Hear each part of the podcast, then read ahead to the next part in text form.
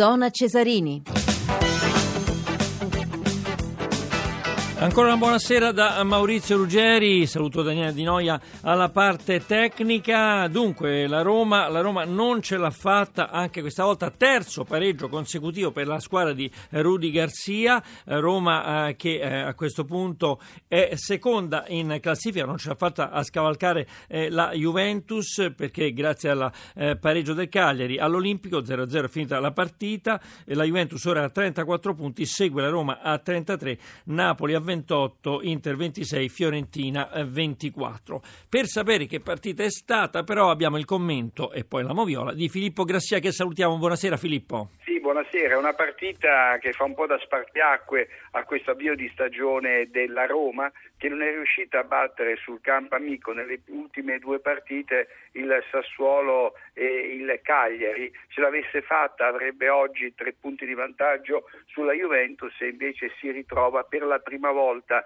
dietro alla squadra bianconera che di suo in questo campionato ha conquistato già due punti in più rispetto a quello dell'anno passato. E quindi non è solo la Roma che ha segnato il passo ma è anche la Juventus che va lontano. Però c'è anche qualche motivo se la squadra giallorossa non è riuscita a vincere le ultime eh, tre partite. E forse l'inserimento di Borriello che stasera è avvenuto eh, solamente a, a, ripresa in corso poteva eh, aversi prima per permettere alla Roma di avere una, un punto di riferimento maggiore in area di rigore. Però certo. anche detto che insomma, i giallorossi le loro 4, 5, 6 palle gol le hanno costruite e hanno trovato sulla loro strada Avramov, il portiere tra l'altro di riserva del Cagliari, che uh, credo che abbia disputato la sua più bella partita da quando è in Italia, ma va anche aggiunto che il Cagliari ha segnato un gol in, in fuorigioco e ha impegnato De Santis in due difficili parate. Certo, certo, c'è da dire che la Roma adesso ha più difficoltà a capitalizzare il suo gioco come non le succedeva nelle prime partite. La Moviola, Filippo, Filippo Grassi. Sì, in apertura Ericsson colpisce il polpaccio di Maicon con i tacchetti a palla lontana. Ci chiediamo, e la munizione al 24enne svedese? Al ventesimo Florenzi finisce a terra nell'area sarda dopo aver ricevuto una spinta da De Sena fuori area. L'arbitro cede a due passi ma non fischia la punizione dando l'impressione di voler concedere il vantaggio a Gervigno, ma il brasiliano non aveva alcuna possibilità di andare al tiro. Scelta surreale. Manata di Castan sul viso di Barba accanto alla linea di, fondo, neanche un fischio. A cosa servono i cosiddetti arbitri di porta? Strottman è tenuto in gioco da due avversari quando viene liberato sulla sinistra da De Rossi. Bravissimo Abramov a deviare in angolo il tiro gol e bravissimo anche eh, l'assistente eh, Petrella che eh, ha giudicato nella maniera esatta la posizione di Strottman. Petrella si ripeterà al nono della ripresa perché Cagliari segna con Sao che di testa supera De Santis dopo la sponda di Conti, ma in fuorigioco l'arbitro annulla dopo la immediata segnalazione del guardaline Petrella, ma che paura per la squadra giallorossa. E poi a metà ripresa Celi decide di non fare più sconti. Nell'arco di un quarto d'ora ammonisce sei giocatori, Pinilda, Conti, Maricon, Ericsson, Borriella Storia ed espelle Pulga, vice di Lopez e Garcia che si erano lamentati con l'arbitro dopo un fallo di Muro su Strottman. Robetta, giuste tutte le scelte, qualche dubbio su Rossa Garcia che non ha dato l'impressione di offendere Celi. Certo, onore anche al Cagliari comunque perché con questo punto raggiunge il Milan a 14 punti in classifica e questo è sicuramente un risultato. E Filippo, abbiamo sentito i nostri due radiocronisti, Delfino e Graziani, dire spesso che insomma, la Roma eh, sembra, eh, le altre squadre sembrano aver preso un po' le contromisure eh, con la Roma, è più prevedibile, però c'è da dire, come hai detto te, che di insomma, eh, occasioni da gol ce ne sono state tante eh, questa volta. Sì, l'abbiamo detto, probabilmente questa squadra ha bisogno di una punta centrale perché a differenza di Gervigno che la sua partita l'ha giocata, eh, è andato vicino al gol in due occasioni, ha colpito anche un legno di testa, gli Aicic mi è parso assolutamente impalpabile e a quel punto credo che sarebbe stato eh, forse per la Roma più produttivo inserire in anticipo un giocatore di peso come, come Borriello. Eh, è mm. un momento in cui alla squadra giallorossa gira un po' storto, nel senso che non gli basta segnare un gol neanche dopo aver mm, creato 4-5 occasioni, ma è anche stata questa la prima volta in cui la Roma si è fatta sorprendere in difesa, cosa che in passato non era mai accaduta e questo capita quando eh, Maurizio tu ti porti in avanti e, e, lasci un po' di spazio agli avversari. Sicuramente, come, sicuramente. Come dicevi tu, tanto di cappella al Cagliari per la partita che ha disputato questa sera in un Olimpico che tutto sommato non mi pare abbia risentito della partita di rugby di 48 ore fa. Filippo Grassia, domani due grandi partite, Borussia Dortmund-Napoli eh, e Celtic Glasgow-Milan. E noi abbiamo già eh, in linea Francesco Repice da Dortmund eh, che salutiamo. Buonasera, buonasera Francesco. Buonasera Maurizio, buonasera Filippo, buonasera a tutti gli ascoltatori. Beh, partita difficile quella della Roma, anche se la Roma è andata vicino al gol in tantissime occasioni. Chissà come sarà quella del Napoli domani alla luce della sconfitta ecco, al San Paolo col Parma contro una squadra che pure ha perso 3-0 col Bayern Monaco. Un po' di differenza, nel senso che sicuramente il Borussia non si difenderà con nove uomini all'area di rigore come ha fatto il Cagliari non troverà magari un, un portiere che le prenderà tutte, ma insomma eh, è una partita diversa, nel senso che obiettivamente per domani sera per il Napoli sarà molto molto complicato, il Borussia ha bisogno di vincere, ha molto bisogno di vincere e, e soprattutto la Fabenitez si rende conto che giocare contro squadre di questo livello deve necessariamente eh, significare tenere molto alta la concentrazione della, della, del suo spogliatore, del suo gruppo. Noi l'abbiamo sentito insomma, oggi pomeriggio, anzi stasera, è qui a Dortmund proprio su questo argomento la Fabenitez, se, se lo ritenete opportuno la regia può mandare in onda il contributo. Chiaramente noi sappiamo il livello che abbiamo e il livello delle altre squadre, ma se io ho arrivato a qualche punto di successo è perché penso partita a partita.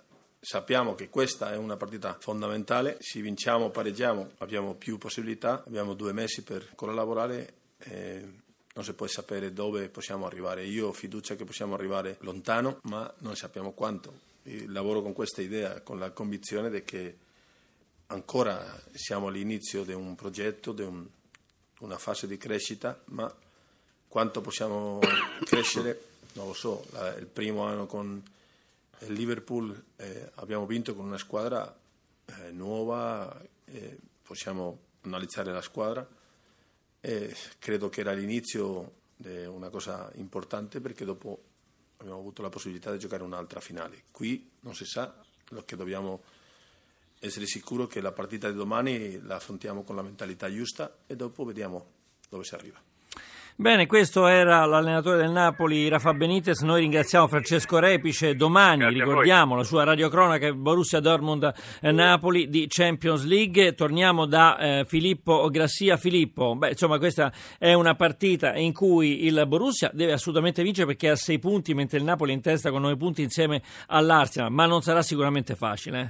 Sì, anche perché considerando eh, i, preve- i, risultati prevedibili delle, per- delle, altre partite, per il Napoli è fondamentale pareggiare a Dortmund per assicurarsi in pratica la qualificazione a- al turno successivo, in caso contrario la squadra partenopea sarebbe costretta a battere l'Arsenal con almeno due gol di scarto e l'impresa non mi pare sicuramente difficilissima. Filippo Grassia, abbiamo l'altro, inviato, abbiamo l'altro inviato a Glasgow, chissà che clima farà visto che fa freddo già qui a Roma, e che è Giuseppe Bisanti per Celtic Glasgow Milan. Buonasera Bisantis.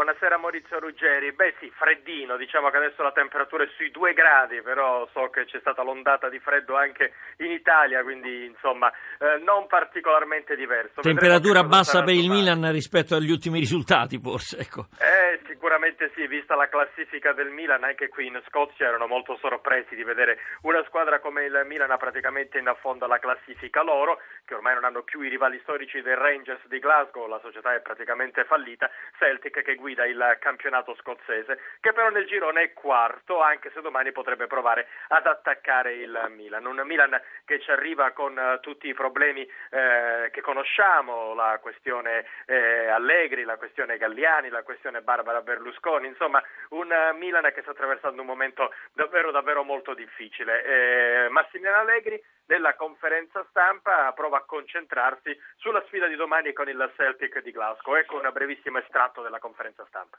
Domani sera sarà una partita importante per noi, può risultare anche non determinante ai fini del passaggio del, agli ottavi di finale, quindi bisogna vedere domani sera. Sarà una partita difficile perché loro in casa giocano molto bene, sono molto aggressivi, sarà sicuramente una bella serata che va affrontata eh, con grande attenzione tattica e soprattutto cercando di giocare una, una buona partita a livello tecnico. Questo è Massimiliano Allegri, Giuseppe Invisantis inviato a Glasgow. Beh, certo non è un bel momento per il Milan, anche per quanto riguarda Balotelli, stanno girando voci. Insomma, è una squadra che sembra un po', un po alla deriva, però bisogna tenere duro in questo momento. Sì, allora, che sia... Sì, pre- prego, Grassia.